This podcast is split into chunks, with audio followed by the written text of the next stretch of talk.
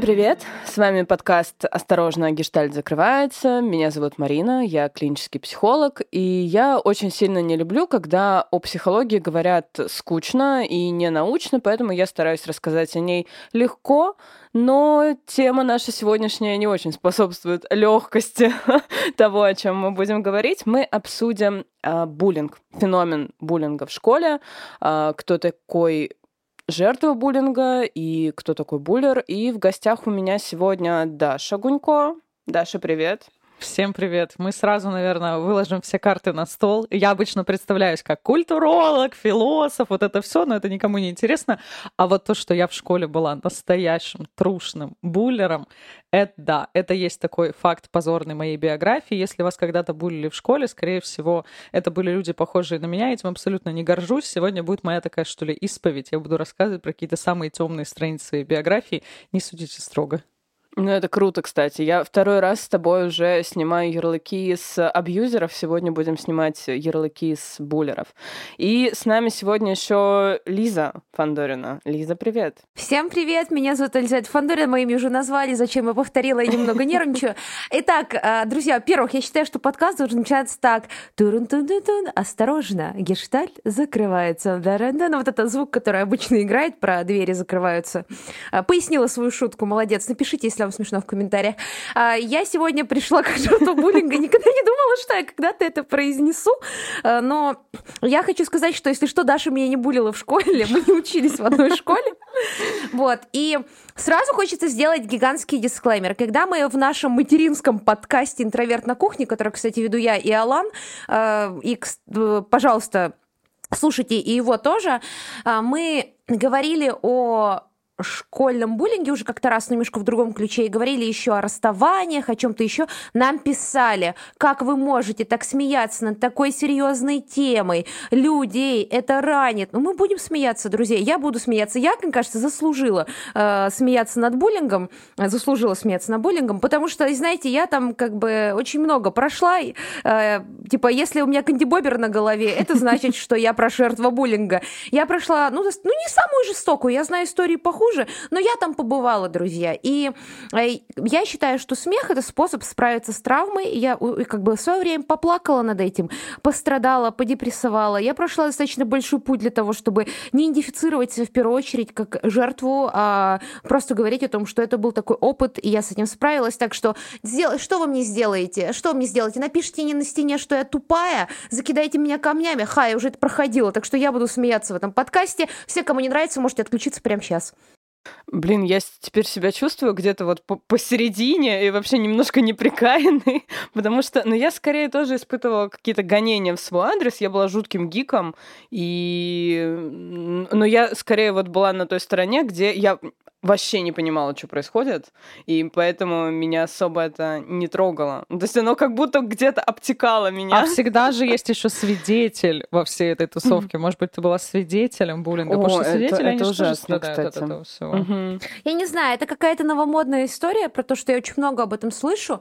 Я вообще об этом задумалась. Моя подруга несколько лет назад, сколько там лет назад, всмотрела сериал «13 причин почему». Это, ну, очень много всего снято, написано про школьный буллинг, но из последнего того, что выходило, я думаю, думаю, это больше всего людей задело. Вы смотрели «13 причин почему»? Я да. Я нет. Ну, в общем, это история про девочку, которая, э, которую довели э, буллингом до самого страшного, что может произойти. Она, э, к сожалению, ну, как бы покончила с собой, и это ужасно. Это прям ужасная история. Она очень... Ну, сам сериал еще очень манипулятивный, но в любом случае, даже если в сухом остатке эту историю пересказываете, она, она ужасная. И Моя подруга, с которой мы учились в одной школе, она написала, которая тоже была жертвой буллинга, она написала о том, что она прям ревет, ну, типа, ей очень тяжело это смотреть, но у нее такая история, что она сначала была буллершей, ну, то есть она не была буллершей, она была в тусовке буллеров, то есть она не буллила никого, скорее просто тоже смотрела, а потом, как мы с ней подружились, она тоже стала вот такой вот, типа, персоной не очень популярной в школе, и когда вот ее выкинули из модной тусовки, буллерш, она попала дружить, ну, как бы в тусовку ко мне, дружить со мной, и она сказала, что ее прям очень сильно задело. Она написала каким-то своим знакомым, друзьям, сестре. И они сказали, что вообще в целом они не понимают, что ее так задело. И она вывела очень классную штуку. Она говорит, что если человек рассказывает о школе, говорит, что у них все было идеально, у них был лучший класс, лучшая школа, и там не было никакого буллинга, то значит, этот человек либо был буллером и не осознавал этого, либо он был, ну, типа, свидетелем буллинга и закрывал на это глаза. Потому что я уверена, что школьная система так или иначе, даже самый слабый какой-то буллинг в какой-то момент э, порождает. И э, хороший кейс, когда с этим справляются, когда учителя вовремя какие-то ну, предпринимают меры. Худшая история, ну, это вот те самые ужасные истории, которые превращаются в 13 причин почему, и когда люди не могут вообще вспоминать школу без э, э, травмы. Поэтому я считаю, что буллинг, он есть в каждой школе. Если вам кажется, что ваша школа была святой, а вы поговорите с каждым человеком своего класса. Я уверен, там найдется человек, которого когда-то, ну, жестко задели. Пускай это не будет закидывание камнями или там какие-то ужасные вещи, но был момент, когда человек чувствовал себя неуютно, не в своей тарелке, тарелке, он чувствовал себя отвергнутой группой. Сегодня за трэш-истории буду отвечать я, наверное, потому что их было, их у меня и есть очень много. И это действительно, я супер согласна здесь с Лизой, то, что часто люди либо это не замечают, стараются игнорировать, потому что я понимаю, что мои какие-то выходки, мое поведение в школе, оно, возможно, для каких-то людей прошло довольно незамеченным, если оно конкретно на них не было направлено. Но при этом я как буллер могу точно сказать, что буллер во многом задает часто атмосферу общую. Когда происходит буллинг в отношении какого-то одного человека, все остальные люди находятся в напряжении и страхе. А что, если я буду следующим? Если дальше этому ужасному человеку что-то не понравится, там, я не знаю, моей внешности и так далее. И это как раз приводит к куче проблем, что в целом какая-то вот это, то, что назовем, не знаю, атмосферы в коллективе, она остается ужасно испорченной, если такой человек, как я из прошлого, в этом коллективе есть. Еще, когда буллинг же идет уже активно, там прям вот это групповое мышление, оно супер сильное. То есть человеку, чтобы выступить против, вот если вот он прям один, да, а, выбиться из коллектива, это же, блин, нереально стрёмно. Ну, то есть ты рискуешь, что от тебя отвернутся вообще все. И поэтому очень часто те же самые свидетели буллинга, они не могут вступиться из-за того, что, ну, они понимают, что они в любой момент станут э, такой же жертвой. Просто вот, ну, запихнуться в другую группку. И даже проводили исследования, что если у человека, который действительно считает, что он достоин и хочет выступить против, есть хотя бы один друг, а, то это уже больший шанс того, что он все-таки что-то скажет. Но если у человека коллектив, в котором нету ни одного близкого знакомого, шанс, что он там что-то скажет против, вообще минимален. Блин, у меня, кстати, тоже есть трешовая история. Я работала психологом в частной школе. То есть это вот прям, ну, чтобы вы понимали, у нас там на парковке родители, когда утром детей приезжали, а, привозили привозили, там ну, там, дешевле, чем BMW вообще не было машин. То есть это, ну, вот прям Ой, такая вот частная я... школа. Ой, я училась в такой школе. Эта школа подарила мне один из самых незабываемых э, вид буллинга. Если что, тут такая история, поменялась 7 школ за ну, время обучения, 10 лет в школе училась, поменяла 7 школ, и вот так школа, которая была очень мажорская, я по-другому ее назвать не могу, она подарила мне один из самых интересных опытов, не самый жесткий, но один из самых, знаете, такой, вот прям с выдумкой, с хитринкой, типа не по-простому за гаражами тебя избить за школы, а вот прям с выдумкой люди подошли к этому. Жесть. Э, ну, в общем, у нас получалось так, что э, была фишка у школы. У нас дети поступали в первый класс, и с самого первого класса у них принудительный был урок психологии. То есть вот прям железно раз в неделю мы вели урок, э, где мы учили там коммуникациям, регуляции эмоций, рассказывали, что такое там психика и тому подобное. И так вплоть до 11 класса. И, соответственно, там, начиная с средней школы, э, там был огромнейший упор на профилактику того, того же буллинга. И у меня был класс, по-моему, это был то ли четвертый, то ли пятый класс. А, классы маленькие, там максимум 12 человек. И вот я прям очень хорошо помню, что передо мной сидит э, первый ряд, э, там пятеро ребят я веду урок про буллинг, про то, что это такое, как он возникает, там, рассказываем всякие там исследования Джейн Эллиот, ну, в общем, стараюсь, чтобы им было весело, а детям 10 лет, и им вообще не весело, то есть они пришли из обычной школы, и просто весь этот первый ряд мне выдает, значит, меня булили за то, что мне пришлось одеть очки, со мной никто не дружил, потому что я ходил в очках. Другой ребенок, ой, а я был слишком худой и медленно бегал на физкультуре, меня тоже все обижали. Ой, а я наоборот был слишком толстый, я был самый толстый в классе. Ребенок сидит абсолютно адекватный, кстати. Ну, то есть там ничего там. Вообще у взрослого человека не сложится такое впечатление. И вот что его обижали. Там какая-то девочка за то, что она носила э, какую-то одну и ту же кофту. То есть она любила вот кофту, как вот детская фиксация на любимых шмотках или там на цветах каких-то. И ты вот ходишь в одном и том же. Вот ее за это булили. Мне кажется, мы здесь пришли к очень важному поинту. Я как, насто... как, как, как буллер могу точно вам сказать, если вдруг вас булили в школе, или вы сейчас сталкиваетесь с этим, здесь очень важно понимать, что причина вообще не в вас, что вы не виноваты. Всегда можно найти некоторую причину, всегда можно за что-то зацепиться, вот начиная там от очков, заканчивая весом и всем, чем только можно. И здесь еще очень важная есть штука, что если человек один, буллер всегда выбирает слабого, буллер очень сильно боится отпора, поэтому всегда выбирается человек, у которого нету какой-то поддержки. И этих ребят обычно в коллективе видно, что с ними мало дружат, мало общаются. И это такая легкая мишень для человека, который хочет свою вот эту буллер лидерскую натуру развернуть. И он, собственно, начинает постепенно-постепенно как-то вот разные способы травли использовать, Зачем вообще? Ну, я думаю, что мотивы буллинга, мы можем поговорить про мотивы буллинга, но я думаю, что их есть огромное количество и очень разных. В моем случае это была такая установка из разряда «бей первым». Для того, чтобы никто вдруг никак не мог вообще подумать о том, что в сторону меня можно развернуть такое насилие, нужно показать, что я тут условно самая сильная. Я училась в провинциальной школе города Владивостока, и там, конечно, порядки были жуткие. То есть у нас там драки каждый день.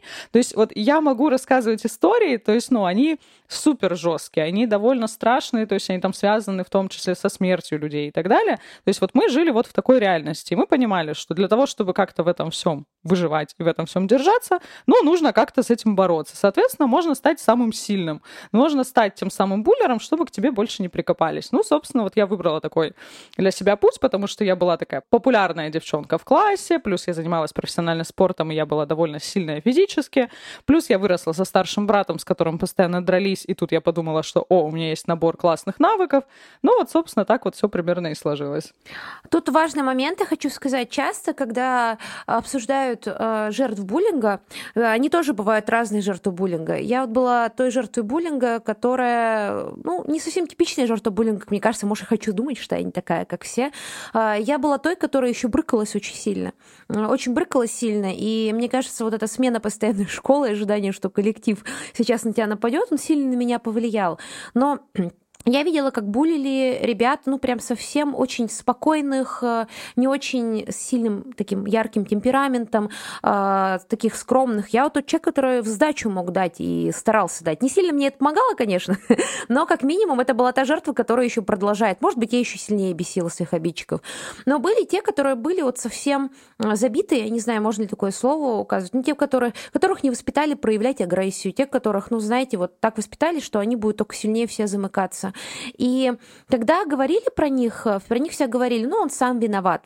Про жертв всегда говорят, он сам виноват, вот он сам виноват, вот нечего было так делать, нечего было себя вести. Я была свидетелем других буллингов, э, на самом деле у меня было целых два класса без буллинга, э, до того, как я снова не перешла в новую школу, э, потому что э, я перестроилась, я очень сильно перестроилась, мне там подфартило, что в наш класс тоже достаточно богатый, закрытой школы пришли новые люди, и я как-то начала активно манипулировать, форсировать разные события так, чтобы уже немножко подняться в иерархии.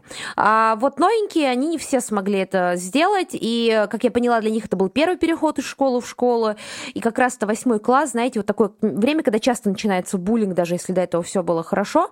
Вот, и я видела, как их, э, ну, прям жутко задирают, э, и они только ухудшают ситуацию. Ну, то есть они продолжают э, делать то, что... Да, звучит ужасно, я обвиняю жертву, но вот они прям прямо про них говорили, так когда одна девочка даже от нас ушла из школы ну, из-за того, что ее так забулили. И все говорили, ну, с ней все понятно было, она сама виновата, условно. Ну, э, тут еще э, важно, что даже если про вас так говорили, или вы говорили так про кого-то, или вы видели это, э, жертва никогда не виновата. Жертва никогда не виновата, потому что, в принципе, любая агрессия, любое насилие, в нем всегда виноват обидчик. Даже пусть, пусть четырежды ну, будет человек странный или вам не нравится, как он себя ведет, буллинг это никогда не оправдывает. Вообще любое насилие, психологическое в том числе. И причем я как буллер вижу в том числе часто оправдание поведения буллера. Через какие штуки? Например, что, ну, у него, наверное, там дома большие проблемы, а у него там его очень сильно наказывает папа или мама, и потом он вымещает злость на одноклассниках. Или там еще, ой, они из благополучной семьи, вообще кошмар, все, ну, типа, ну, понятно. Просто сторонитесь его. Но это тоже не оправдание. То есть какие бы проблемы не были у человека дома, выплескивать агрессию и так далее, это как бы в любом случае не выход. Понятно, что маленький ребенок, ну, там, если мы говорим про какой-то там, условно, пятый, шестой, может быть, класс, когда, ну, еще чуть, чуть хуже расставлены вообще рамки дозволенного, здесь еще возникает дополнительный вопрос, а, собственно, куда смотрят родители? Ну, типа, они не замечают, что есть какие-то проблемы. Также я всегда очень большую ответственность, так или иначе, также возлагаю на учителей, потому что это тот взрослый, который должен, ну, мониторить состояние в коллективе, что у тебя вообще в классе происходит. Понятно, что это, опять же, не снимает ответственности с человека, который непосредственно эту агрессию производит, но ты взрослый, ты находишься в круге детей, у которых еще есть проблемы какие-то со своим поведением, со своей регуляцией. И, ну, нужно как-то на это реагировать, нужно что-то с этим делать. Э, ну вот, смотри, допустим, я когда была учителем, э, безусловно, на уроке у тебя невозможно никакого проявления буллинга, все, что ты замечаешь, ты тут же пресекаешь. Это было нам достаточно легко, потому что маленькие классы. Я сейчас, когда слышу, у меня племянница учится в классе, их почти 40. 40 детей. И это, в первом это не классе. предел. Да, и это не предел. У нас был потолок 12, и то я э, проработала там недолго. Мне вот 12 маленьких детей, за которыми ты в течение часа вынужден наблюдать, еще как-то их контролировать, это ну, ужасно тяжело. И, естественно, ты пресекаешь любые вот эти проявления агрессии, буллинга в классе, пока ты за ними наблюдаешь. Но есть же перемены, есть прогулки. Мы можем посмотреть на старшие классы, когда э, дети общаются еще и в социальных социальных сетях, у всех так есть группы класса, чаты класса, и, конечно, зачастую там что-то происходит.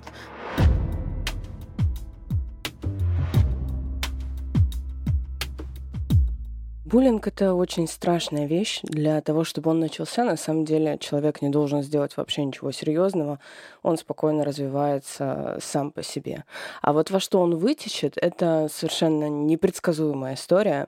И очень часто зрелый такой, сознательный взрослый, он действительно может переломить чашу весов на свою сторону, исправить эту ситуацию, как-то помочь ребенку, который испытывает это на себе. И я как человек, который работал в школе, я вот прям видела, насколько это зажигается ни с чего, и насколько тут важно считывать э, вербальное, невербальное поведение, насколько важны детали, а, и важно, чтобы ты понимал, на какие детали именно стоит обращать внимание. Про полушария интроверты я веду профкурс, мы обучаем психологов. Это полноценная программа переподготовки, то есть она подразумевает то, что у человека уже есть диплом, и он просто хочет освоить новую профессию. И там мы на исключительно научном подходе как раз обучаем, как э, строить навыки ассертивного общения. В том числе это очень хорошо помогает э, с детьми, потому что если мы ребенку с самого детства закладываем идею о том, что нужно общаться уважительно, нужно общаться в формате я сообщения и говорить о своих чувствах, что это не стыдно, и сказать о том, что мне страшно, тоже не стыдно. Э, мы этим навыкам обучаем наших студентов, считаем их самыми важными, и э, это тот самый взрослый, который, я очень сильно надеюсь, сможет обратить внимание в нужный момент и помочь когда-то. И это, как знаете, такие круги по воде, которые мы пускаем, э, помогая друг другу, и я надеюсь, что меняя мир к лучшему. А, если вы вдруг себя услышали, я надеюсь, что когда-то э, в моих словах себя услышат очень многие, и вы тот самый взрослый, который хотел бы помогать а, другим, пускать вот эти добрые круги на воде, то у нас а, на данный момент есть промокод на скидку 50% именно на профкурс. То есть вы можете получить полноценную новую профессию. Промокод PRUS30, и я оставлю его в описании к выпуску.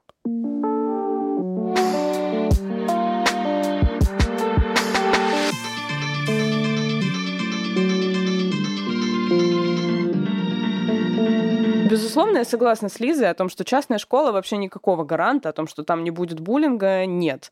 А, да, там, возможно, за счет меньшего количества людей, большей ответственности он будет не таким, как в школе, где больше детей, и их сложнее контролить, а, но это не то, от чего можно застраховаться как-то. И у меня был э, случай, когда мальчик вот ровно прям метаморфозы прошел. Он сначала учился в одной школе, и его булили за то, что он не такой. Потом он пришел в другую школу, и он пришел в диаметрально противоположный класс. То есть его э, новый класс, это были прям такие супер спокойные, супер начили дети, которые, ну, просто вот в своем каком-то равномерном ритме жили. Но он уже научился за два года вот в той школе быть таким ежиком. То есть вот он прям в иголочках ходил, был готов на любое слово в свой адрес реагировать агрессией. Причем, ну вот прям не, не злостью, не раздражаться, а вот прям агрессией отвечать. И этот ребенок, придя в класс, где у всех э, очень такой сп- спокойный, э, очень спокойные манеры, этот ребенок стал буллером и он уже диктовал свои правила другим детям, и, соответственно, он оставался изгоем, потому что он был один, он не нашел себе компанию. Но э, он вот так это как бы компенсировал. То есть ему свои иголки нужно было куда-то деть. И там, безусловно, я старалась вмешаться всеми силами, включая и всех учителей, которые с этим классом как-то контактировали. Но было что? Этот ребенок приходит домой, и его встречал родитель, который говорил о том, что нет, мой хороший, ты все делаешь правильно. Ну вот с людьми надо так, либо ты, либо тебя. И О, да. все наши учителя фразы. просто дружненько шли, знаешь, в топку, потому что я знаю этот коллектив, я знаю то, ну, насколько мы действительно э, старались не допускать вообще никаких оскорблений. Э, я как психолог в первую очередь вообще вот всеми силами. Но это безумно сложно, когда э, этот ребенок приходит э, домой, и там действительно у него такая военная подготовка. Либо ты, либо тебя, нападай. И он приходит мне на следующий день в класс и говорит, нет, мне мама сказала, сказал делать все по-другому. И он опять делает, ну, то, что делал. И получается, что ты в итоге тоже в этом же во всем варишься, абсолютно бессильный. Папа всегда в детстве говорил, я помню этот случай, я была мелкая, я еще в школу не ходила, прям, мне там, не знаю, год 4, наверное, 5 было. Меня мальчик э, бил во дворе, и, ну, он, видимо, так проявлял свое внимание или еще что-то. И я пришла к папе вся в слезах, говорю, меня там Давид обижает, он меня бьет. Причем бил так, ну, так прилично, довольно ощутимо. Мне папа сказал, никогда нельзя ныть, иди сама разбирайся. Ну и, собственно, вот я потом в школе сама совсем пыталась разбираться. Чё, вы готовы к трэш-историям? У нас будет Подожди. Это У нас будет подожди. контент в стиле True Crime? Сейчас, сейчас я скажу предыдущий такой момент. А, по поводу учителей у меня важный комментарий. Я человек, который повидал семь школ и повидала разных учителей, разных э, школьников. Я хочу сказать, учителя не могут полностью проконтролировать буллинг, потому что есть семья. Так же, как школа не может быть идеальной, потому что есть семья, есть социальная среда и так далее. Какая бы школа замечательная ни была, если ребенок живет, даже может быть и в обеспеченной, но не в здоровых э, семье, и даже, а если там еще и, знаете, там вот э, контингент э, программы мужское женское и так далее, ну, э, ничего, ну, ребенок другое знает. Нужно, да, ему показывать, что можно по-другому. Но учителя могут хотя бы не создавать причины для буллинга, О, да. не создавать для этого среды. И знаете, когда начинаются уже, ну, прямо разборки с милицией или разборки-то жесткие, не вставать на сторону буллинга, буллинга, не наказывать обоих участников, ну, знаете, этой истории. Все есть, ну, виноваты. Ну, вот это мое любимое. Да, да.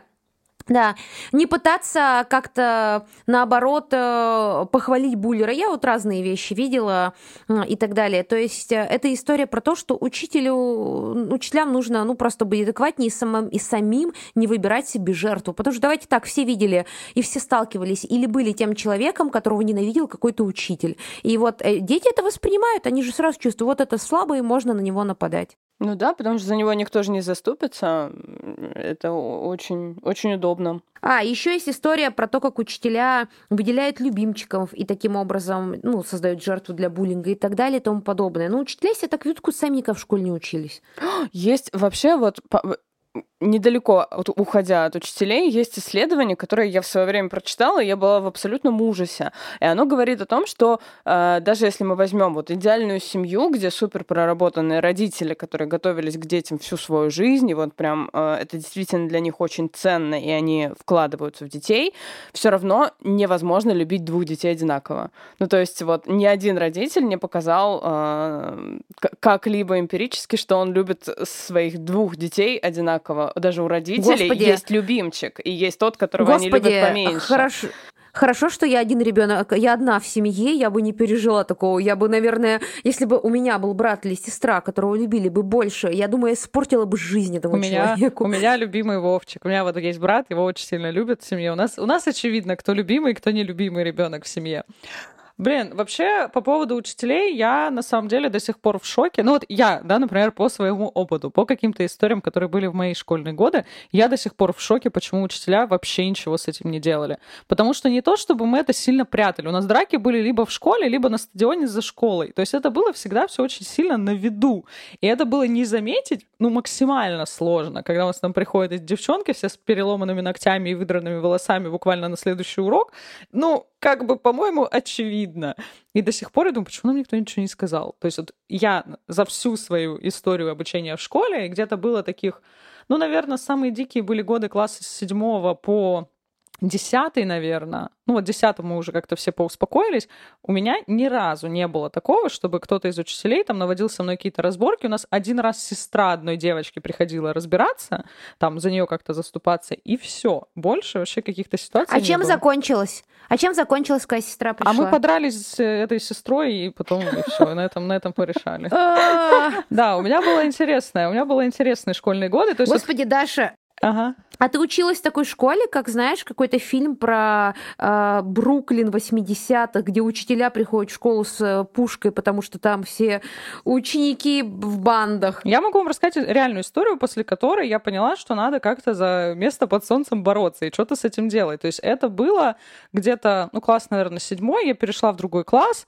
в одной и той же школе, поэтому особо это как-то не было для меня заметно, но у нас была история, что у нас была девочка, не буду называть ее имя, а ее, ну, как бы это назвать-то так, чтобы это Так, звучало... стоп, стоп. Друзья, сейчас будет а, упоминание насилия, жестокости, и не из серии вам а, бумажку, э, ну, знаете, обживали и бросили волосы, а прям реально очень жесткий кейс. Ну, я просто знаю его, мы с Дашей обсуждали наше прошлое школьное буллерское жертвенное. Просто мы смеялись, что вот мы теперь вместе работаем вдвоем а, на одинаковых позициях спустя столько лет. Друзья, если вы очень чувствительны к такому контенту, а там прямо, Даш, не знаю, crime. прям Да, это прям True триггеры насилия, да, и все вот это вот, все, что можете Смерть, представить. Нас- насилие, смерть, жестокое обращение и все остальное, пожалуйста, если вы чувствительны, просто промотайте сейчас э, вперед или выключите подкаст, потому что я знаю, что если вы прожили какой-то очень чувствительный опыт в школе или вообще в жизни, вас может просто это триггернуть, и вы потом, вот как моя подруга, которая рыдала и записывала мне аудио после 13 причин, почему, вы очень долго не придете себя. Не стоит, наши голоса не стоят того, этот подкаст, чтобы вы себя доводили до такого состояния.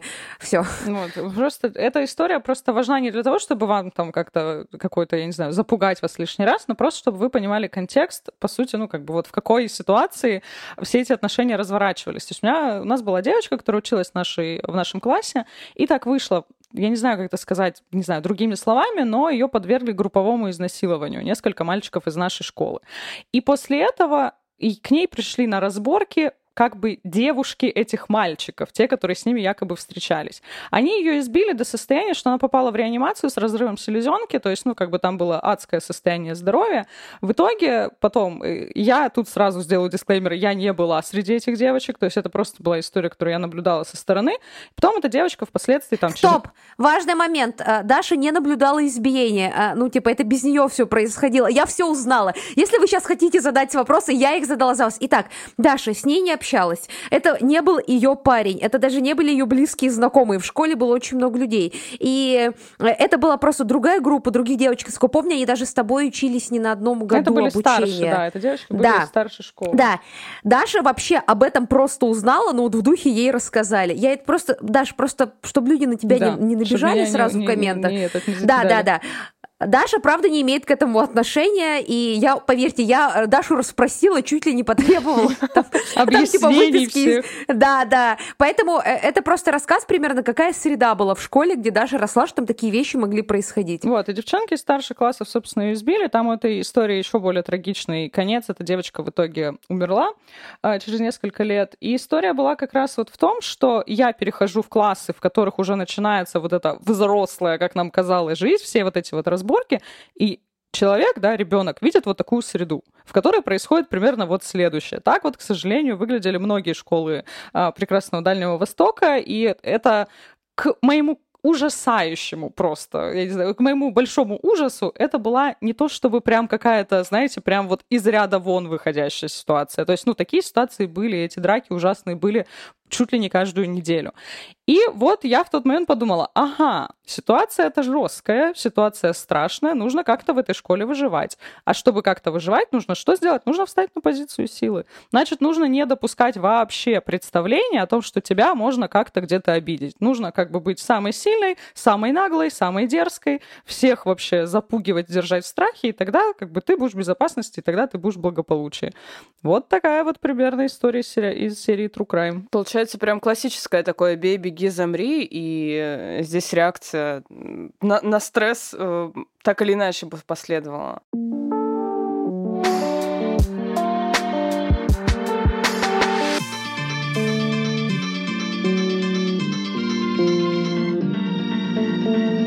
Я не сторонник того, чтобы... Ну, мне вообще не нравится слово «оправдывать», но я очень люблю тему, когда любой поступок разбирают. Ну, то есть вот, когда мы понимаем причину, это не значит, что мы оправдали, да, но мы поняли причину. И это такое нормальное стремление человека, когда как будто бы ты сделал для себя что-то более понятным, и оно уже не так пугает. И это проще осветить, что ли, рассказать о том, что это все нормально, потому что, ну, а, если на чистоту, то любой из нас мог быть быть как жертвой, так и агрессором. Это вообще никто не застрахован, и это у нас в крови, можно сказать. Я не знаю, меня вообще эта история про, Даша, прости, пожалуйста, про оправдание буллеров, она меня смущает. Я не могу сказать, насколько это какой-то большой тренд в психологии или вообще в мире, но э, я вот, опять же, вернусь к этому сериалу, который я всех замучила, с которым 13 причин почему, а еще большая маленькая ложь. Смотрели ли вы, не знаете, сериалы? Это первая история это про насилие в школе, второй уже про насилие в паре. И вторые сезоны этих сериалов, они рассказывают нам историю абьюзера, насильника, буллера.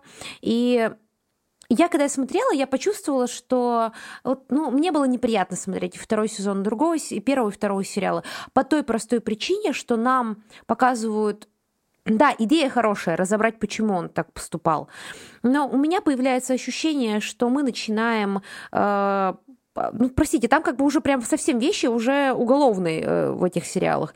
Мы начинаем говорить о том, что, ну, вот эти люди, они столкнулись с тяжелыми отношениями, там, типа, мать абьюзер, отец абьюзер, тыры-пыры, четыре дыры, давайте все его пожалеем. И меня так бесит, если честно, эта история. Вот я честно скажу, откровенно, без попытки как-то рассмотреть как троп героя, как кинокритик или еще кто-то.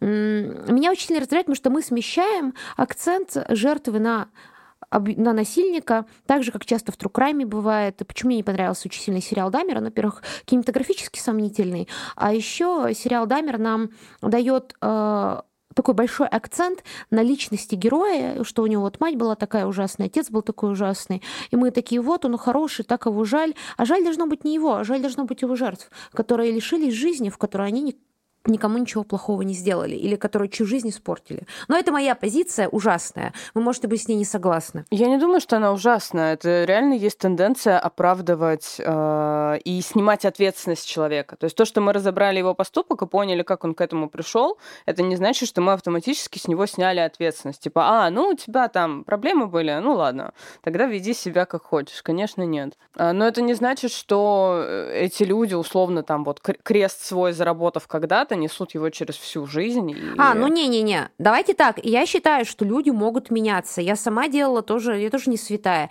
Я считаю, что люди могут меняться. Ну, когда, простите, люди, учась в школе, довели человека до реанимации, ну, они должны понести какое-то наказание. Я, как понимаю, в Дашиной, в Дашиной школе никто из этих людей наказание не понес, правильно? Особенно нет. Ну, то есть какого-то понятного виде колонии как бы его не было. Я не говорю, что буллеры, которые просто не должны, вот все, человек один раз ошибся, и мы его сталкиваем с обочины жизни. Нет, я просто про то, что давайте как-то, ну, говоря об искуплении, говоря о прошлом, э, ну, как бы лю- любых людей-агрессоров, держать в голове их поступок. Не то, чтобы тыкать его это все постоянно, но не делать вид, что он тоже жертва на 100%. Не каждая жертва выбирает путь потом агрессии. Ну, это так, к слову. Сейчас еще от меня очень, от меня очень тупо прозвучит это замечание, потому что, опять же, прозвучит, как будто я пытаюсь что-то оправдать. Но есть еще какой момент, который, мне кажется, нужно четко понимать разницу между буллингом и условно какими-то конфликтными ситуациями. Потому что конфликтные ситуации, они действительно возникают, когда люди там друг друга, я не знаю, обозвали, у них возник какой-то конфликт, плюс дети часто не умеют решать конфликты еще просто в силу отсутствия опыта. Марин, может, ты нам подскажешь, ну, какое-то условно, конечно, не, не, не точное из энциклопедии, но какое-то определение буллинга, то есть что мы можем точно назвать буллингом? Потому что я иногда, например, вижу какие-то, когда какие-то конфликты называют буллингом сразу же, или когда, например, люди, что-то их не устраивает в отношениях, они сразу говорят, что это абьюз, что это нанесло мне травму и так далее. Мне кажется, важно сделать вот эти, провести эти границы. Блин, я почувствовала, куда я сейчас забулила Дашу на этом подкасте в прошлом. Э, если что, Даша чудесный человек, она меня никогда ни разу не обидела, кроме шутки про то, что я была задроткой, она была популярной. Но, как бы, как говорится, правда глаза колет, не то, чтобы она сказала что-то, что против фактов э, двигалась. Просто мы недавно вспоминали школу как раз перед подкастом. Лиз, Даша стрелка, замечательный человек. Лиз, стрелка, стрелка. за подкастошной в 4 часа. Разберемся. Господи, напомните мне рассказать, как я ходила на стрелки. Это история о том, как, о. типа, я не... Как я ходила на стрелки, о том, это, знаете, из серии из Бенни Хилла история, как я была на стрелках. Все, Марин, даю тебе слово. А, согласна насчет конфликтов. С буллингом все попроще а, и одновременно потяжелее. Это длительная травля. То есть это когда человека намеренно выживают из коллектива, когда вот это вот групповое мышление, мы, они, оно настолько четкое. Ну, там не мы, они, там мы и вот он. Вот он, потому что он там чем-то выделился, чем-то на нас не похож. А, и этого человека долго и планомерно травят. А, каждый раз э, показывая вот эту разницу, что ты не часть нас, ты никогда этой нашей частью не будешь. У меня в школе почему-то была тенденция, э, что я не помню, чтобы кого-то булили за что-то, кроме веса. Э, у меня было несколько одноклассниц, которые со временем меняли школы, и всегда предметом для буллинга становился только вес. Причем что дефицит веса, что там не дефицит веса. Это вот, ну, как бы если ты там чуть-чуть не э, среднего вот этого телосложения классического школьника, ну, ну пиши пропало. Э, и у очень-очень многих людей подобная ситуация ведет к как раз тому, что это становится дебютом расстройства пищевого поведения, которое так-то у нас одно из самых смертоносных среди вообще всех психических заболеваний. Ну, то есть риск э, умереть от анорексии или булимии, он нереально высокий, и он почти такой же, как там от клинической депрессии. Э, но зарождается он зачастую как раз вот в школьные годы, э, провоцируется он зачастую именно одноклассниками. Конечно, там семья тоже вмешивается, но у меня было прям несколько случаев э, того, что я наблюдала, как там одноклассники э, очищались и прочие какие-то штуки проводили в школьных туалетах. У меня была одноклассница, которая чтобы держать какой-то аномальный вес, э, пила прям, вот у нее сумка а, открывается, там одна тетрадка, одна ручка, ну, то есть это вот старшие уже классы, э, и вот, вот такая вот упаковка таблеток, которую она пила горстями, э, просто горстями. И... Тут стоит, э, друзья, проговорить, что это плохой способ, плохой способ. Это недопустимый я понимаю, вообще способ. Э, друзья, я, я вообще, в принципе, какой-то экстремальный способ похудения, это всегда ужасно, но когда вы пьете таблетки, порядке. Это еще история про то, что вы себе вообще все посадите, и вы хотите красивой внешности, а вы посадите себе почки, печени, ваши волосы, ногти, кожа, все это. Ну, в общем, вы потом больше пожалеете. Это вообще, в принципе, диета в школе такая сомнительная история. Но таблетки это прям вот совсем край. Вот, друзья, я, я там была, я вам хочу сказать, не стоит. Я была той самой одноклассницей, а самое тупое, что я так даже не похудела. Я самая неудачливая РППшница в мире. Я прошла через все круги РПП. Вот что такое можно было сделать, чтобы похудеть? Я прошла, я так и не похудела. Это самое обидное. Поэтому вы еще и, может, не похудеете, вот как и я. Поэтому даже рисковать не стоит. Лучше там, типа, какими-то здоровыми путями все это делать. У нас, кроме веса, ну, естественно, рост. Это естественно. Ну, как бы, если ты слишком высокий, то все. Ну, это уже ты сам дал повод. Или слишком низкий, тоже уже. Одну девочку бедную, господи, я сейчас вспоминаю, какой кошмар. Мы ее загнобили за то, что она картавила. Мы просто на уроках сидели, и каждый раз, когда она отвечала и говорила какое-то слово, где было «р», мы на весь класс очень громко это слово орали. Ну, типа, повторяли за ней и имитировали ее вот эту вот особенность речи. Я вот сейчас думаю, зачем? Ну, то есть вот с точки зрения целеполагания, просто вот зачем было это нужно делать? Но было так нам тогда весело, нам казалось, что мы такие классные, что мы придумали такую невероятную шутку, что же все должны просто вот с ума сойти от смеха. Ну, я могу назвать еще истории. У тебя, э, внимание, за что я видела, ну, через что прошла я?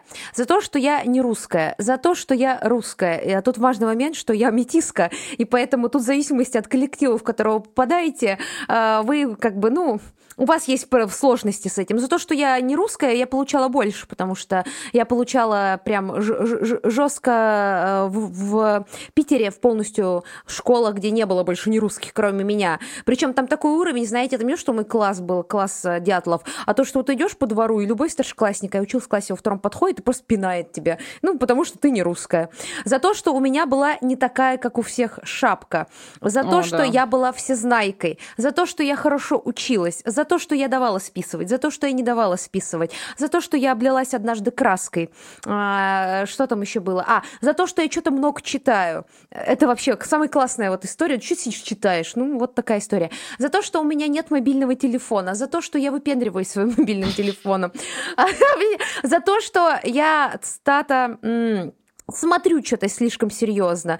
Однажды я попала в очень долгую разборку с девочками на класс старше, потому что э, девочка в раздевалке, очень, ну, маленькая раздевалка была на физкультуру, подскользнулась на моих колготках. Ну, знаете, я одну колготину натягивала, а вторая вот лежала на полу. Она не подскользнулась, а, очень жестко на меня выругалась матом, а мне было там чуть лет 11, я очень близко к сердцу это восприняла и ответила. И дальше началась просто история буллинга длиной в три месяца от ее одноклассников, они были меня старше на год вроде бы, закончилась у Завыча.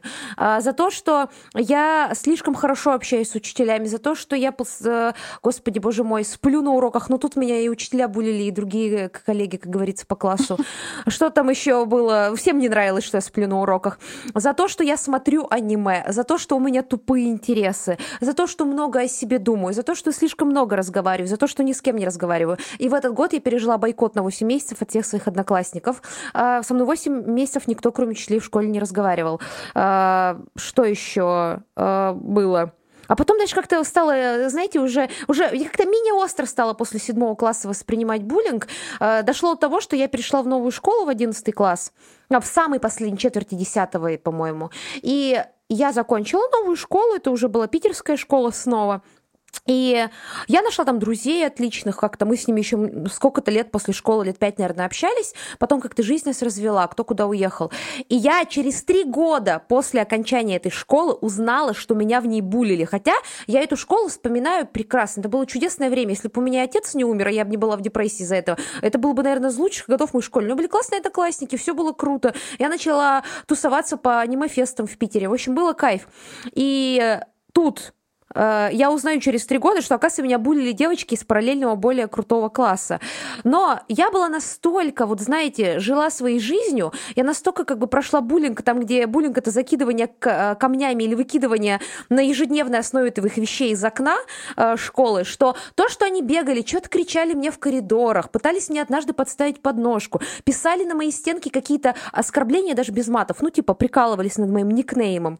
Э, я... Все же были никнеймы в анимейшн тусовки тогда. Я об этом узнала через три года. Оказывается, все знали, что меня булят, но я одна единственная этого не замечала. Ну что у меня уже... Я тогда занималась косплеем. Меня тогда хейтили в интернете за косплей. Э, типа там уже такие вещи были жесткие, писали про меня, мою маму, про всю мою родню, про каждый сантиметр моей кожи, про каждую мою пору. Что я уже как бы...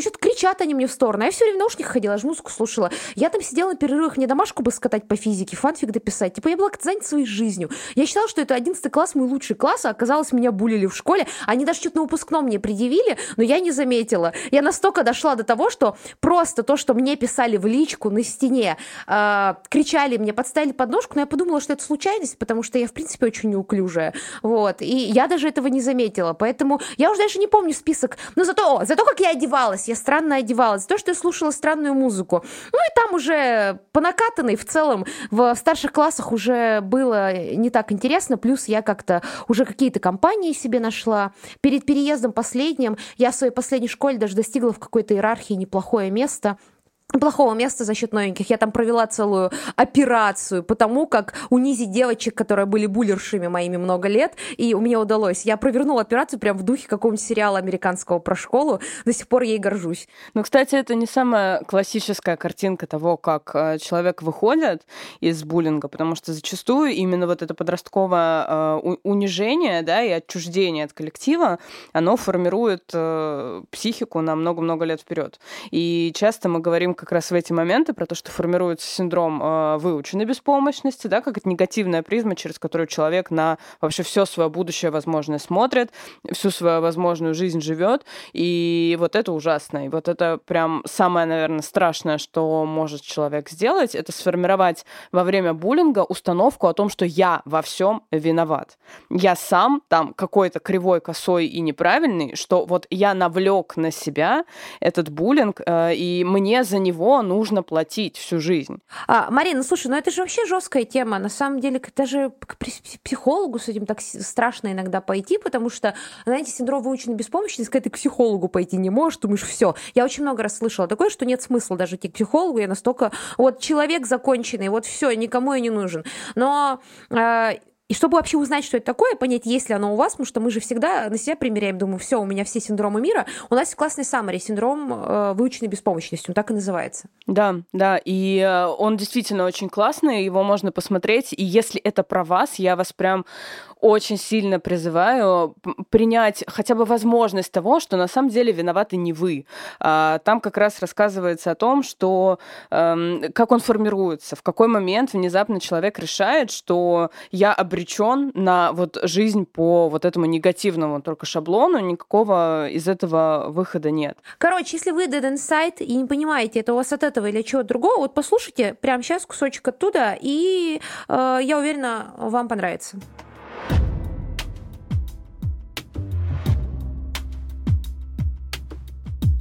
Что делает выученную беспомощность не ситуативной, а уже личностной. Потому что ситуативная выученная беспомощность это опять же нормально, это окей, это все в порядке. Проблема, когда она становится выученной, а, выученной и личностной.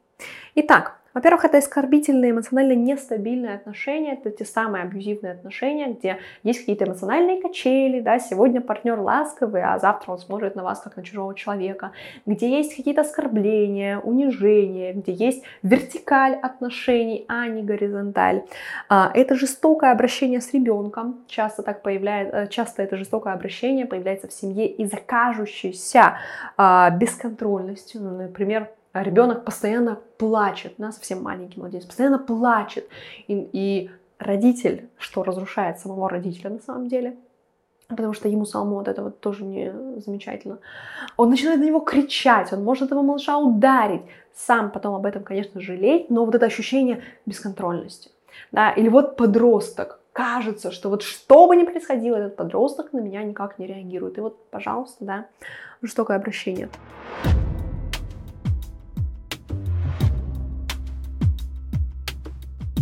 А если вы хотите узнать, чем там, ну, в общем-то, вся эта история закончилась, и хотите узнать, что там будет дальше, вам даже денег платить не надо, потому что у нас есть для вас промокод.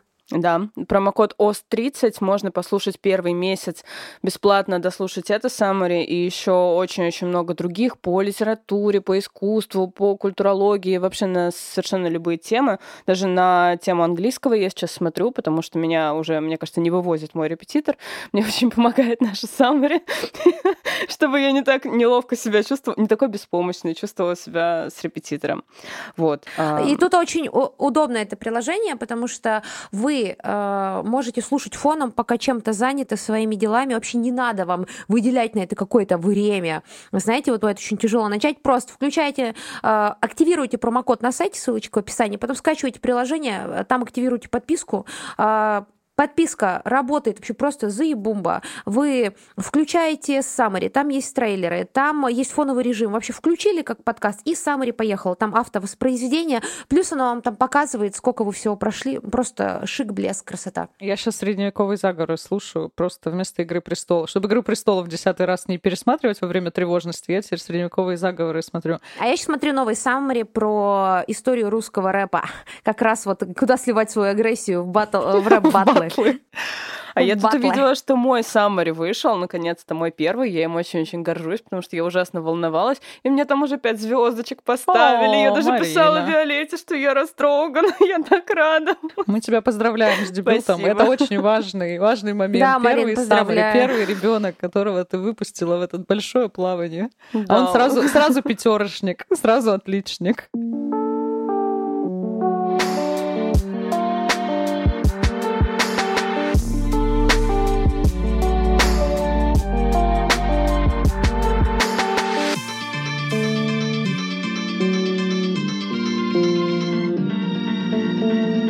Ох, про буллинг. Блин, столько всяких историй на самом деле есть. Я просто боюсь их рассказывать, чтобы никого сильно не шокировать и не травмировать. Я, знаете, у меня есть внутренний фильтр, когда я оцениваю истории по уровню их э, жесткости для вынесения на публику. У меня вот есть мысленные коробочки в голове, где я храню э, истории клиентов, э, вот, потому что они опасные, жесткие, их нельзя никому рассказывать, и там истории моих друзей, которые смешные и забавные. Вот твои истории, Даша, они лежат в первой коробочке. Я твой клиент. Я уже к Марине так хожу часто на. А, они просто не подпадают под э, категорию забавных таких фан-историй от моих друзей. Их приходится складывать. Это был Владивосток двухтысячных. Мы выживали как могли. Владивосток 2000. Владивосток 2000. Ты говоришь про то, что это типичная позиция, а, позиция для жертвы была. Ну, я не знаю на самом деле. А, для меня это, конечно, оставило след, но, наверное, чуть меньше, чем я вижу на других людях. И тут, кстати, начинается моя а, ужасная тема. Э, мне хочу извиниться за всеми, с кем я так поступила. У меня, когда люди рассказывали про какие-то истории про их буллинг, а там была какая-то, с моей точки зрения, фигня, и я обесценивала. Хочу извиниться перед всеми этими людьми, прямо в прошлое послать. Сейчас я так уже не делаю этот посыл прощения, потому что мне люди рассказывали, вот Вася Б и Миша К, они, значит, взяли, жевали бумажку и выплюнули мне волосы, и я плакала в туалете. А еще однажды девочки пришли в школу с такими же косичками, как у меня. Я такая, а, чё? Прости, пожалуйста. Так это ты, тебе 25 лет, ты до сих пор об этом рассказываешь. Сейчас я уже так не делаю, так я не делаю, это неправильно. А, ну, типа, не, нету какой-то категоризации страданий, нельзя обесценивать чужие проблемы, но я вот думала, что я такая злая стала по этому поводу. Не то, чтобы я стала буллером, я, честно, никого не, буллера, не буллила, я просто перестала за всех вступаться, э, в старший класс вступалась только за друзей, за подружек всегда, но за каких-то людей, которым, ну, со мной никак не связано, я не вступалась больше после восьмого класса. То есть я все лето между седьмым и восьмым классом, я прям помню, я все лето не выходила из дома, я выходила реально раз в три недели из дома, когда меня мама заставляла. Я играла в Sims 2 и сидела, думала, что можно сделать, чтобы поход в восьмой класс не превратился в пытку. И когда пришли новые люди, а, я быстро с ними подружилась, потому что они еще не знали о шлейфе моего прошлого.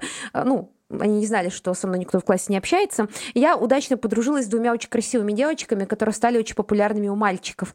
И тут началась история про то, что эти девочки были в оппозиции к старым девочкам, и они стали бороться за мальчиков, и я там, как бы, как говорится, немножко проскользнула с ними. А, проскользнула с ними в эти... Мной мальчики не интересовались, я, я такая чисто была. Вот, знаете, та самая страшная подружка главной красавицы.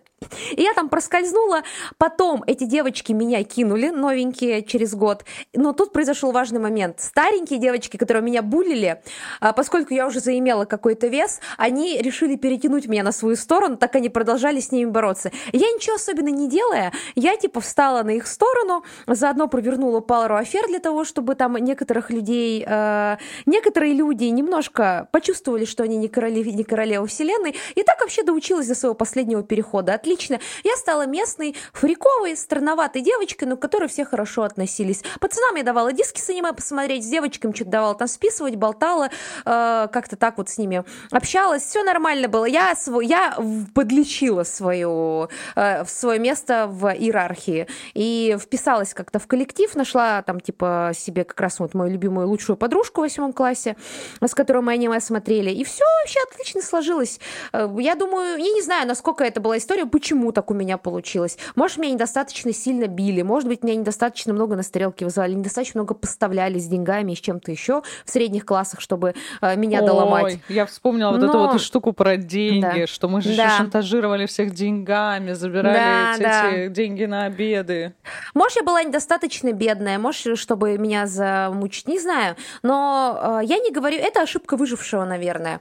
Но я просто тогда между седьмым и восьмым классом поняла, что если я сейчас что-то не сделаю, я же навсегда останусь одна, а я очень люблю людей, я очень люблю э, мир. Я завела друзей вне школы. Это стало тем, что заставило меня стать увереннее в школе, и люди ко мне стали по-другому относиться. Потому что если я приходила вот в своем дурацком аниме-наряде, меня над этим давно смеялись, но когда вас завуч оставляет в раздевалке за то, что вы пришли не так, там-то кто еще остался? Скейтеры и эмо-девочки. Тогда они были популярными. Я с ними задружилась. Там то, все, треть, десятое, кому-то что-то дала форму спортивную погонять, с кем-то прогулялась после школы, с кем-то кому-то диск дала посмотреть. Все.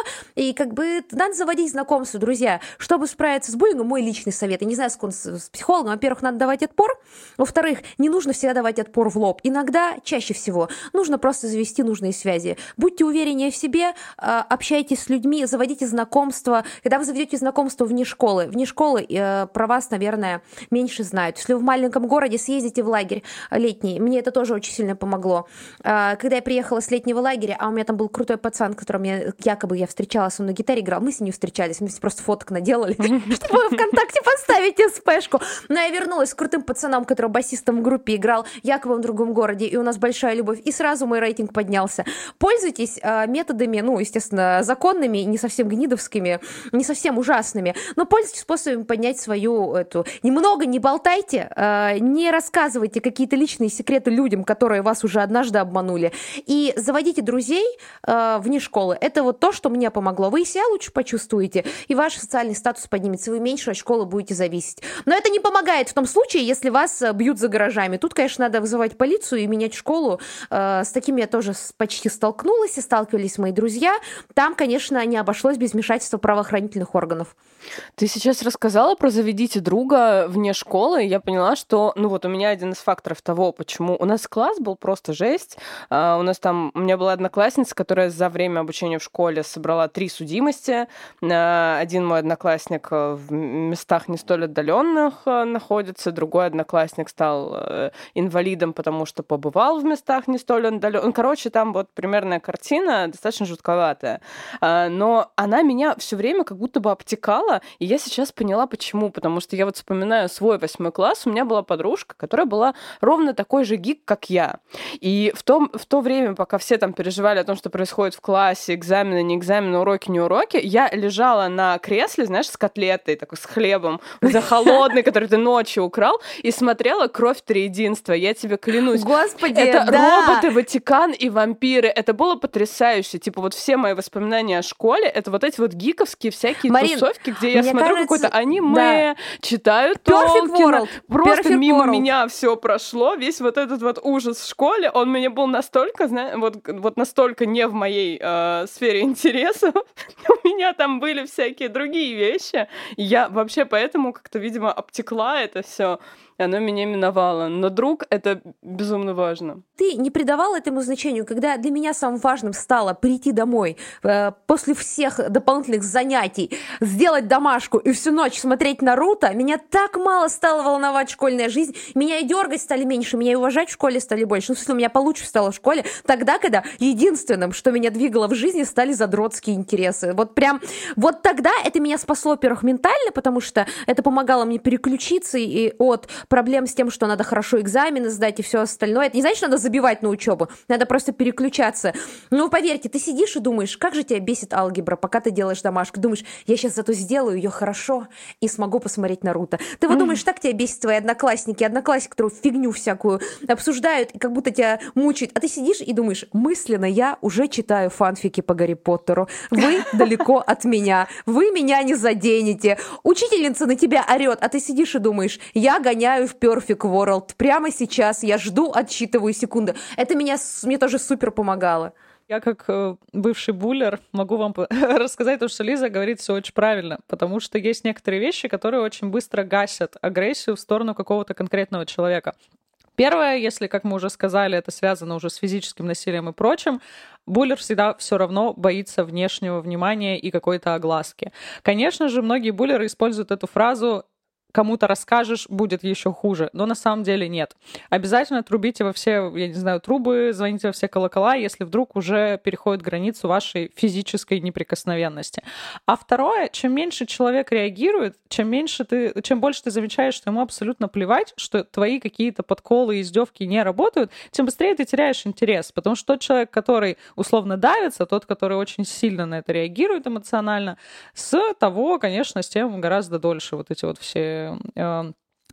как, как бы это назвать-то нормально, манипуляции производить, чем больше его подкалывать, потому что если человек дает тебе эту обратную связь, ты такой, о, класс, ему обидно, я нашел, как его зацепить, я буду продолжать это делать. Поэтому максимальное игнорирование, какое-то такое, не знаю, увлеченность своими делами, она буллера часто обезоруживает. И еще история, тоже Лиза подсветила эту штуку, она действительно работает. У буллеров, на самом деле, просто очень много свободного времени. люди, которые приходят в школу, им заняться там абсолютно нечем. Я, например, очень хорошо училась, я была спортсменка, я приходила в школу, э, там, я не знаю, раз в месяц в лучшем случае. Я что-нибудь там тусовалась пару дней и уезжала обратно на соревнования. И уроки мне были не очень интересны. Я училась на одни пятерки просто потому, что там параллельно читала какие-то книжки, и мне казалось, что школа это что-то супер простое. Мы просто вот типа так нашли, чем себя занять, как провести свое свободное время, как потусить с друзьями. Можно же обязательно кого-нибудь пообижать или кому-нибудь поприставать, я не знаю, денег повымогать. Причем у меня всегда был вопрос к себе уже потом из детства,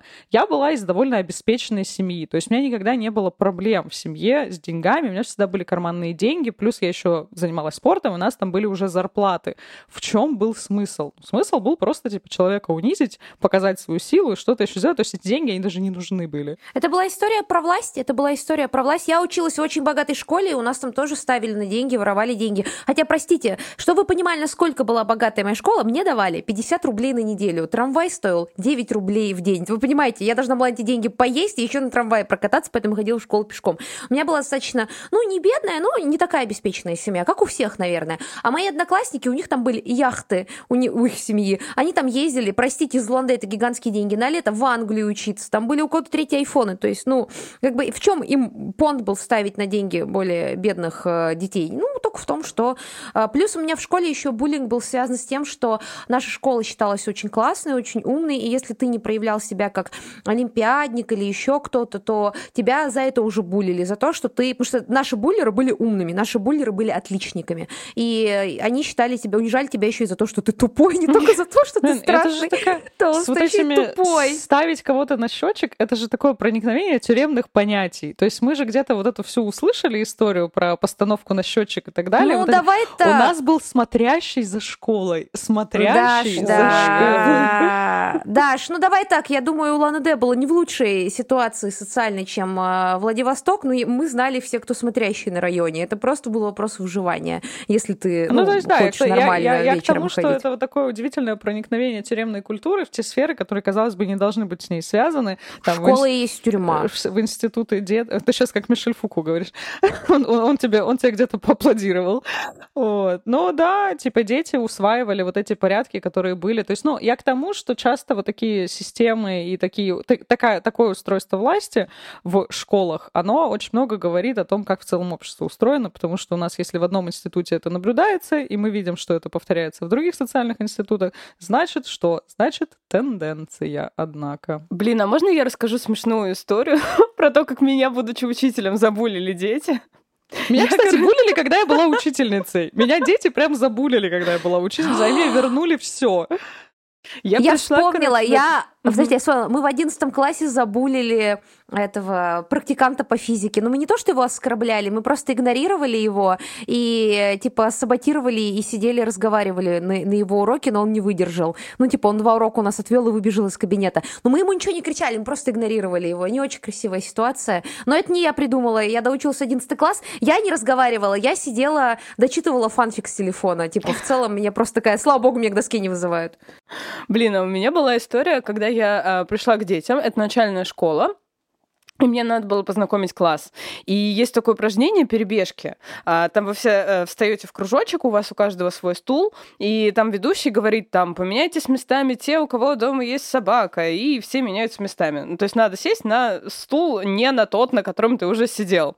И мы, э, я, будучи психологом, участвовала вместе с детьми и тоже вместе с ними бегала. Это частная школа, богатые дети. И в какой-то момент мне, ну, чисто я устала придумывать, вот, э, чем поменяться, и дала бразды правления детям.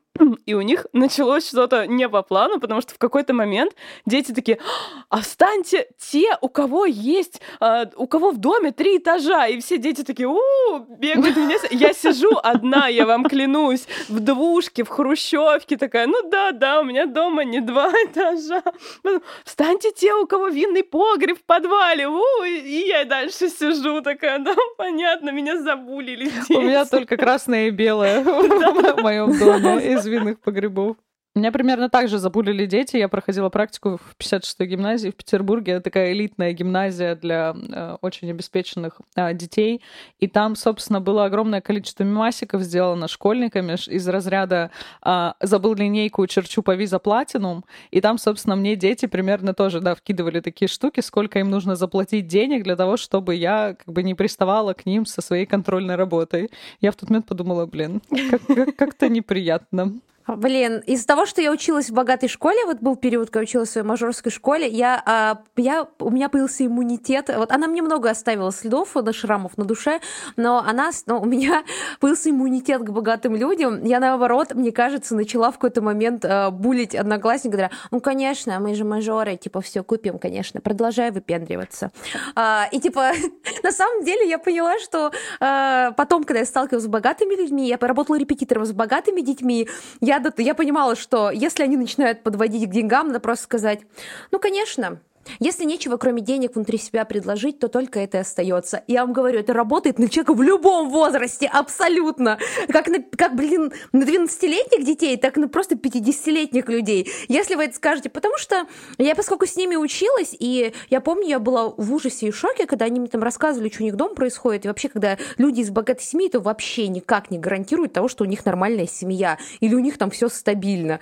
Ну, типа, они, если покупают на весь класс еду, это не от хорошей жизни они так делают, они пытаются купить внимание. Э, например, пытаются купить тебя тем, чтобы ты, э, если ты стал более-менее популярным, пообщался с ним, и тебе дают PSP погонять на выходные, который ты, конечно, никогда себе не купишь, потому что он очень дорого стоил, когда я в школе училась. И я просто а, поняла, что если люди очень красивые, если люди очень богатые, ну и, и они пытаются на тебя этим давить, э, а ты бедный и страшный, или ты человек слишком умный, просто скажи ему, и что? Вот ты умный, красивый, богатый, и что? И что ты хочешь? Вот мне недостаточно. И это всегда работает. Поэтому, если вы учитесь в богатой школе, и вас булят богатые дети, скажите им, и что? Поверьте, вот они просто сломаются об это. Я, наверное, какие-то вредные советы даю, типа превращаю жертв в буллеров. Но, друзья, это реально работает. Если ты э, не очень умный, не очень красивый, не очень богатый, не очень со связями, и попал в такой коллектив, где есть такие люди, или один такой человек, если это еще хуже, когда у вас есть один один богатый, красивый, умный человек, вам нужно как-то с этим справляться, иначе он или они будут считать, что они имеют над вами власть.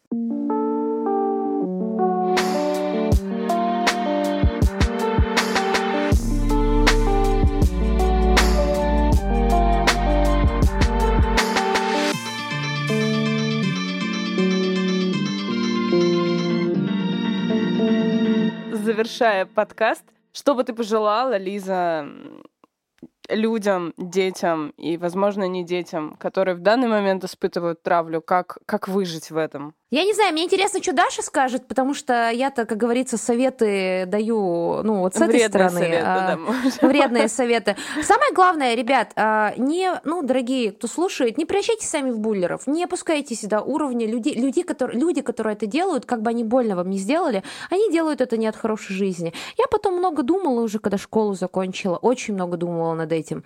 Я ни разу не виделась со своим классом, последним и предпоследним. А, у меня, есть, у меня осталась одна подруга со школы. С остальными мы разошлись с ней из-за каких-то буллерских проблем, но кроме своих друзей я не, мне никогда не было желания увидеть школу. У меня никогда не было желания вернуться в школу, поговорить с учителями. А все равно, ну, как бы задело меня это чуть-чуть.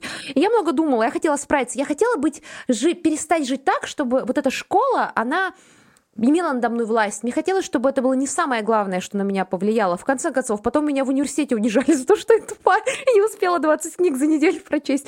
Ну, то есть э, я хотела от этого избавиться, поэтому много думала над этим. И я пришла к тому, что, вспоминая всех буллеров своей, э, своего прошлого, я понимаю, что у них, э, у них были были жесткие проблемы, у них были жесткие проблемы, и они булили меня, потому что они видели во мне угрозу своей стабильности. Кому-то я оказалась слишком умной и могла отвоевать у них звание олимпиадницы, кому-то я оказалась слишком самостоятельной, и они из-за этого чувствовали себя, э, ну, как бы ведомыми в толпе. Для кого-то я я бесила их тем, что я поступала как хотела, одевалась как хотела, не подстраиваясь под остальных. И они не понимали, почему я себе это разрешаю, они нет. Для кого-то я просто была слишком жирная. А для кого-то слишком жирный, значит, человек страдает, э, ненавидит себя за то, что он жирный и так далее.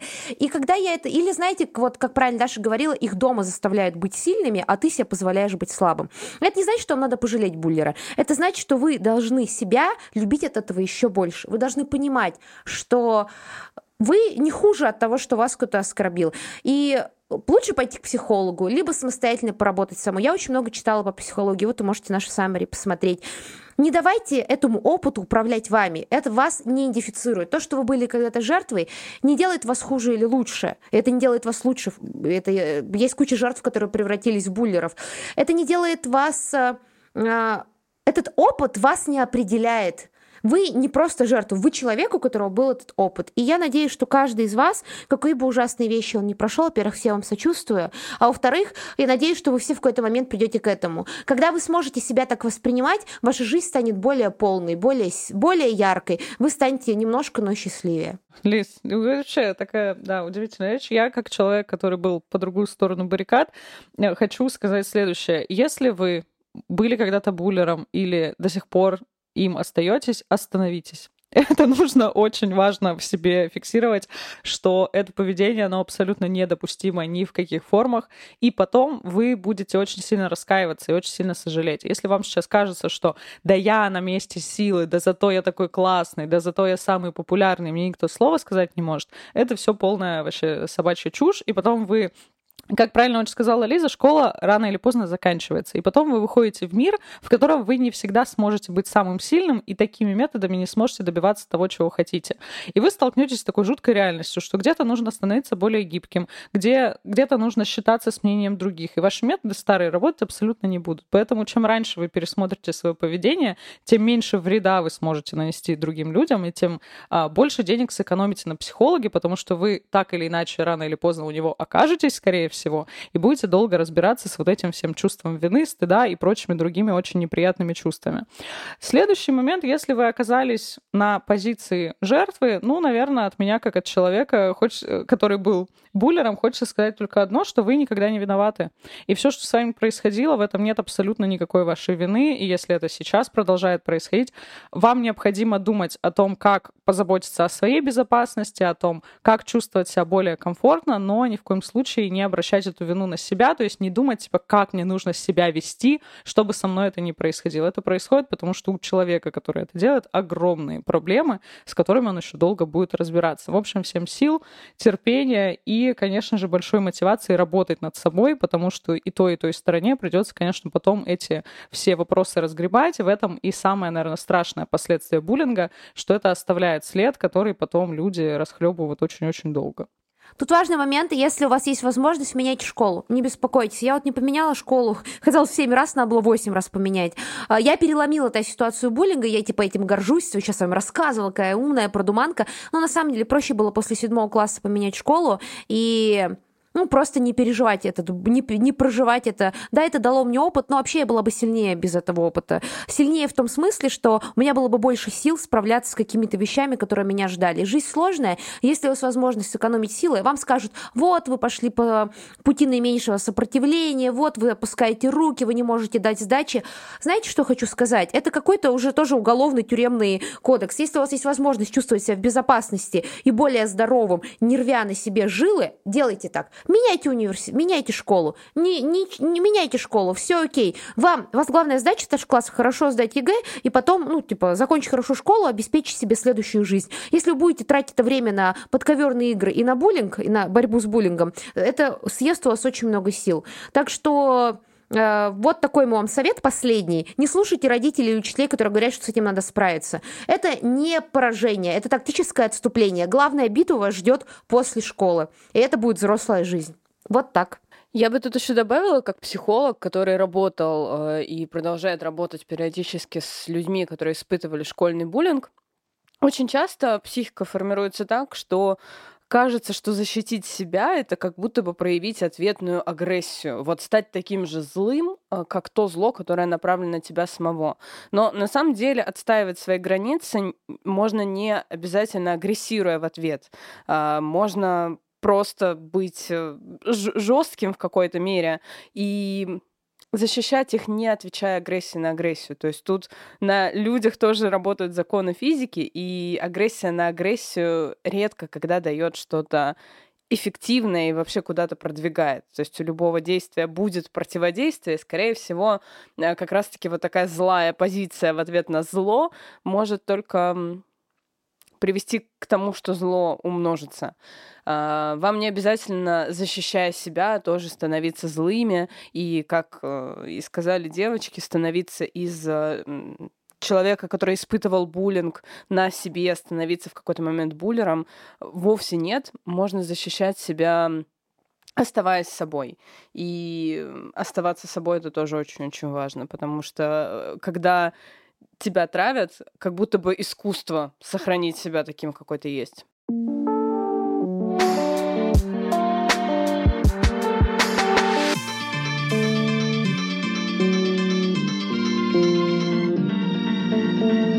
Дорогие друзья, если вам понравился наш подкаст с нашей непростой сегодняшней темой, э, то поставьте нам, пожалуйста, 5 звезд вообще везде. И мы есть, кстати, вообще везде, совсем на всех платформах. Мы есть на Apple подкастах, на Яндекс Музыке, мы есть на YouTube. А, это не единственный наш подкаст, у нас их много, они все классные, потрясающие. Мы сегодня уже говорили о материнском подкасте, об интроверте на кухне. У меня тоже есть свой подкаст, называется «Форточка Авертона». Мы там разбираем всякие э, штуки из повседневной культуры. Обязательно заходите, конечно, если вы не рептилоид. Рептилоидов мы, к сожалению, не зовем на наш подкаст. Берем только избранных. На, на самом деле вы все булочки мы знаем, поэтому, поэтому заходите к нам, мы будем вас ждать. Еще мы вам оставим обязательно в подписи к подкасту промокод ОС30, чтобы можно было воспользоваться бесплатно месяцем подписки посмотреть э, те чудесные саммари, которых мы сегодня вам упоминали. Действительно, они достойны того, чтобы вы развили эту тему дальше и послушали их. Ну так, друзья, напоминаю, заканчиваю в духе школьных сериалов. Вы главный герой своей жизни. Вам кажется, что у вас есть какая-то девочка или мальчик в классе, у которого все радости мира и все остальное, помните, вы не второстепенный персонаж его жизни. Заведите себе друзей вне школы, живите полной жизнью. Школа, кажется, что школа это все, когда, ты, когда тебе там в ней учишься. На самом деле школа это лишь маленькая часть вашей жизни хронологически и даже, там, не знаю, локально. Э, Жить активной жизнью вне школы – это лучший способ э, не зависеть от нее. Это школа – это место, где вам оценки ставят, где вы, по сути, сдаете домашние задания и получаете оценки. Относитесь к этому как к месту, где вы просто получаете знания. Э, если там не сложилась социализация, вы не завели друзей, ну и фиг с ним. Оценки поставили, завели друзей вне школы и живите полной жизнью. На школе жизнь не заканчивается. Да, и это не главная ценность и не определяет школу школьная позиция ни в коем случае вас как личность, как человека. Вы это значительно больше, чем то, как к вам относятся в школе. Господи, уже, я уже вдохновилась, я уже пошла, не знаю, саммари слушать, тем более там, я надеюсь, что о том, как победить себе внутреннего абьюзера, у нас тоже, очевидно, есть саммари. У нас есть саммари, мне кажется, по абсолютно любым темам. И вообще любые саммари по психологии — это классный такой мостик. Вот делюсь лайфхаком, как я это делаю. Я хожу к психотерапевту, но часто нужен какой-то мостик какой-то первый, знаете, шаг, первое прикосновение. То есть нужно начать разбираться в этой теме. Вот тогда я включаю фоном, пока гуляю, например, там еду куда-нибудь на работу, и начинаю разбираться. Ага, и так проще сформулировать запрос, вы экономите очень много денег и времени на сессиях у психолога, потому что вы уже более-менее ориентируетесь в теме, вы уже какие-то вещи сами для себя выяснили, потом приходите вот за конечным результатом. О, лайфхак, супер рабочий, э, дарю бесплатно. Пишите в комментариях ваши истории про ваши школьные годы. Были вы ли буллером, были вы ли жертвой, какие были истории. Пожалуйста, не ругайте Дашу. Даша исправилась. Она самый добрый в мире человек. Она дала мне кроссовки, когда я просто пришла к ней домой, такая, Даша, дай кроссовки. Мне не в чем ехать в поезде. А, мне кажется, человек с золотым сердцем только может так сделать. А, если вам интересно подробности про кроссовки, ну, напишите об этом в комментариях, мы на каком-нибудь другом подкасте расскажем. Будет вот такая пасхалочка. А, пишите свои истории, нам очень-очень интересно. Всем большое спасибо за то, что были с нами. Ставьте нам везде 5 звездочек и до новых встреч. Пока-пока. Всем пока. Всем пока.